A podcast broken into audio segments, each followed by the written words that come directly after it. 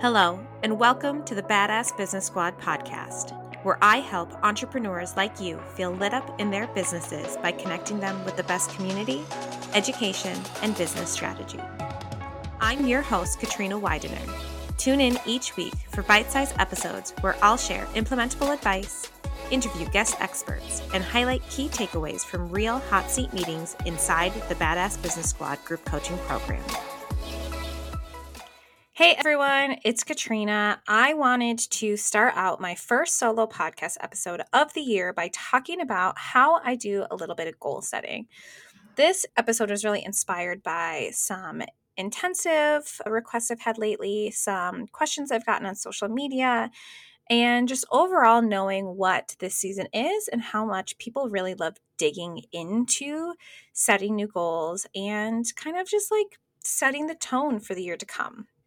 So, what I'm going to do is actually sit down and break down how I get started goal setting in this episode. So, I hope that you guys are able to take some notes and understand where I'm coming from and why I started out this way, and then really be able to go forward and set your goals for 2022 and any other year with really the right intentions in mind and the right strategy and knowledge in your back pocket. So, what I do when I start my goal setting every single year is I actually first do a really comprehensive year end audit. So I go back and I track the previous year before I even start thinking about the year to come. Tracking leads, tracking clients, tracking analytics, but also tracking how I felt about things, what I liked, what I didn't like, what I enjoyed, where I wasted money, or where I spent really, really valuable money. And by going through and diving into this, I've really been able to set goals each year that are one, achievable, and two, are really impactful. Ones that are not just, oh, I'm going to make this much money, but also I'm going to make money and feel really great about it. Which, if you've been listening to this podcast, you know that's what I focus on. So, I'm going to take you guys through exactly what I do in this comprehensive year end audit. So, where I start is with the money. I sit down and I look at all the income I made over the previous year. I will actually make a full bar graph. Even if you guys are not bar graph people or graph people, this is a great way to get a visual of where your money came from. So, the first thing I look at is my income month to month. I do this so I can look at kind of some trends that I might be seeing. Did I make more in the fall or in the summer? Was one month in particular a really low month? Was one month in particular a really high month? Breaking down where my leads were coming from too gives me an idea of how my next year may look, and then I can plan my finances accordingly. So I'll give you guys an example. I know in my business, December is always a slow time for me. And I know this because I've looked at my income month to month for the past four years of being in business. This means that moving forward, and actually over the last couple years, I've been able to plan for that. I've been able to say, you know, I know I make less money in December, so maybe I'll save more money in my higher income months to accommodate for that it allows me also to say, okay, these are the goals that I'm setting. When was I putting in the most lead generation work? When was I doing the most marketing? When was I doing the most lead magnet creation? And seeing if there was a direct correlation between the months that I made a lot of money and the months that I didn't. So that also allows me to plan my marketing strategy based off of just the month to month income information from the previous year. So if I'm looking at the months I was putting in the most lead generation work, I can also see was there, uh, I put in this work and immediately the money came? Did I put in this work and the money came three months later? I can also use that information to plan to bring in that consistent income. So it becomes really, really beneficial for me to be able to look at my income month to month so I can see not only when I should plan my finances accordingly, but when I can plan my marketing accordingly. And when we're looking at this income month to month, I'm also going to give you guys a bonus tip. When you do this every single year, you can compare your monthly revenue year after year. That'll show you, yes, growth you've had in your business, but also trends that you might have every single year. So, like I said, I know that December is always a slow time for me, and I know that because I've done comparisons year after year. So, after you've looked at your year in revenue, I always say look at your year in marketing. So, we know when you got paid. Let's figure out why you got paid. What you want to ask yourself is where did the majority of my clients come from? For me, I know I generally get around 60% of my clients from referrals, 30% of my clients from social media, and 10% of my clients from SEO. Knowing this information has allowed me to choose where I focus my marketing energy moving forward, what goals I set every single year in terms of marketing. This last year, because I've known this information for quite a while, I was able to set up a referral program to honor the people who are bringing me those referral clients, but also to kind of incentivize them to say, hey, I know people are sending me clients anyway. Why don't I give them even more of a reason to send me clients and increase my business that way? I also know I get the least amount from SEO. So that's a really easy opportunity for me to focus some on SEO and get that up higher it also means that some things that a person coming to my website from SEO might be focusing on are not normally my number one focus in my business. Someone coming to my website through search engines might not have the same experience as a referral coming to my website from their personal network. And knowing that I get more people coming from referrals, I've set up my website to accommodate them more than people coming from search engines. Doing that audit of your year in marketing, and again, looking at that year after year, allows you to see where to throw your consistent energy and where to maybe let some ideas sit on the shelf for a little bit. Again, if you guys want a bonus tip and want to take it one step further, I'd recommend looking at how much money each of your services brought in. So, yes, how many clients your marketing techniques brought in, but how much money each of your services brought in. I have done this every single year and have dropped many services accordingly. I used to do a entrepreneur book club. It was not a ton of work, but it was really not any money coming in whatsoever. And so I decided that amount of money I was spending to create it, the amount of time I was spending to create it, was not worth the amount of time and money I was getting in return.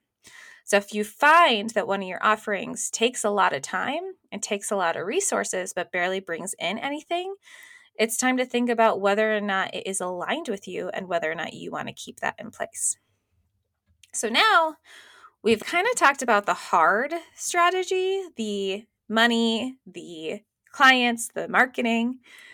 But before I do any goal setting for the new year, I also look at my year in feelings my urine feels, I like to say. I like to say it's equally as important. I know it doesn't stand up to what traditional business might say, but if we look at the areas where we get overwhelmed, where we procrastinate, where we're burnt out, where we don't like working, and then we look at the areas that really light us up, that make us feel really good, that bring us a lot of joy, those are just as important as saying which services bring in a lot of money, which services bring in a lot of joy. So, when we're looking at your year in feels, the first thing that I would say to talk about or to think about is the time and the money that you are glad that you spent. So, did you enjoy a mastermind that you really loved? Did you start email marketing and see a huge return? Did you start to see the value in showing up at your local networking groups? I would even include personal things here that contribute positively to your business, like moving into a house with an actual office space or finding your business best friend slash confidant who you can co-work with and get a lot of ideas from. Then we want to look at time and money wasted. I know for me personally, I have invested in programs. I've invested thousands of dollars in programs that were not aligned with me. Talk about frustrating. when we spend our time or our money in places that feel like a waste, It's really important to note that so we can avoid doing that again in the future. So, did you pay for a course that did nothing for you? Did you try a new marketing method your audience didn't respond to? Did you spend too much time trying to work in front of the television? Did you hold back from hiring a team member because you were afraid? These are the things that we want to say. Where did I waste my time? Where did I waste my money? How can I avoid doing that again in the future? The next part in your year of feels is going to be the things that you enjoyed or the things that you are proud of. We want to both look at the good and the negative because this is just going to give us, again, more information for our years and our business to come. So, if you remember that the key to loving your business is taking the time to remember why you love your business, it's going to feel easier to bring more of those reasons why you love your business in. So, are there any particular clients who were a dream to work with? Any personal freedoms you created for yourself? Events you really love being a part of? Opportunities that you're proud of? Resilience and personal growth you found within yourself? And then, as always, we're going to flip that and ask you what are the things that you did not enjoy or you're not proud of. It is totally normal and okay for every good moment in business to have a hard or isolating or stressful moment in exchange. But when we can figure out what sparked them, it means we can make changes for the future. So, great examples. Do you feel like you procrastinated too much or let fear stop you from making decisions? Did you have a client relationship that ended poorly? Did you forget to pay your quarterly tax payments, right? These are the types of questions that are going to allow you to really change your business and set goals that are going to make it feel better on a day to day basis. The first part, right, looking at your monthly, your annual revenue, where your marketing streams are coming from, how your services are performing. That's really the kind of information that's going to allow us to make those hard business decisions in terms of, I want to get rid of this service. But also, if that service is something you did not enjoy, you want to double down and really get rid of it. If the service didn't bring you a lot of money, but it's something you're really, really proud of or you really enjoyed, maybe it's just time to edit it and switch it and adjust and evolve. When you look at the big picture, you're able to set goals and make shifts and changes that are really aligned with you. If we only looked at the bare numbers, right? We only looked at doing this one service didn't bring in enough money, you might be tempted to just get rid of it without looking at the big picture. And that's why we want to look at both your year in hard numbers and your year in feels. Once you've done all of this information, I actually have one last bonus question for you, which this is definitely the hardest one to answer. And honestly, for all of you guys, I should have said right at the beginning grab a pen and a notebook because these are ones you're going to want to actually sit and work with. And you're really, really going to want to actually take the time to journal about them. But this bonus question is what did you avoid doing, but you wish you had done? This one can feel really hard to own up to, but it's really important because you have to be really, really honest with yourself. Did you hold back from launching a new service or a new podcast because you didn't feel ready? Do you wish you had signed up to work with a coach, but you were afraid to spend the money? Did you know that it was the year to try TikTok, but you allowed yourself to stay intimidated? Did you want to do like a big personal adjustment, like maybe cut your hair or say goodbye to a relationship? The thing is that when most people talk about facing your fears, they don't talk about actually facing your fears. And stick with me for a moment. When people normally talk about facing their fears, they actually are saying to push past them. They're saying, I wish I had joined that coaching program, but I was afraid to, so I should have just done it anyway. That's not actually facing your fears. Sitting down and saying, I should have joined that coaching program. I would have really liked it. I would have really benefited from it, but I was afraid not to. Why was I afraid? What is this tied to? How can I dig into this? How can I get curious about that? That's facing your fear, and that's giving you the information to move forward and to actually get rid of the fear. And if you don't do this bonus part where you're asking yourself these sorts of questions, you're not facing the fear and you're going to come up against it time and time and time again. So, say now you've actually gone through and journaled and you've been like, all right, I know what my year was in revenue. I know what my year was in marketing. I know what my year was in fields. I know what I avoided doing or what really set me back or what I was afraid of. Then you can honor the growth and be grateful for where you started and use the information to make the next year even better. You can sit down and say, What are the things that I want to do in 2022? Or what are the things I want to do next year? And how can I make a plan with flexibility built in and empowerment built in to achieve these goals? You're able to say, All right, I know that I had a really low month in May this last year, but I looked at the years previously. That's not normally a common thing. So maybe I'll add a little bit more marketing and make sure that I'm consistent with doing a new launch every other month.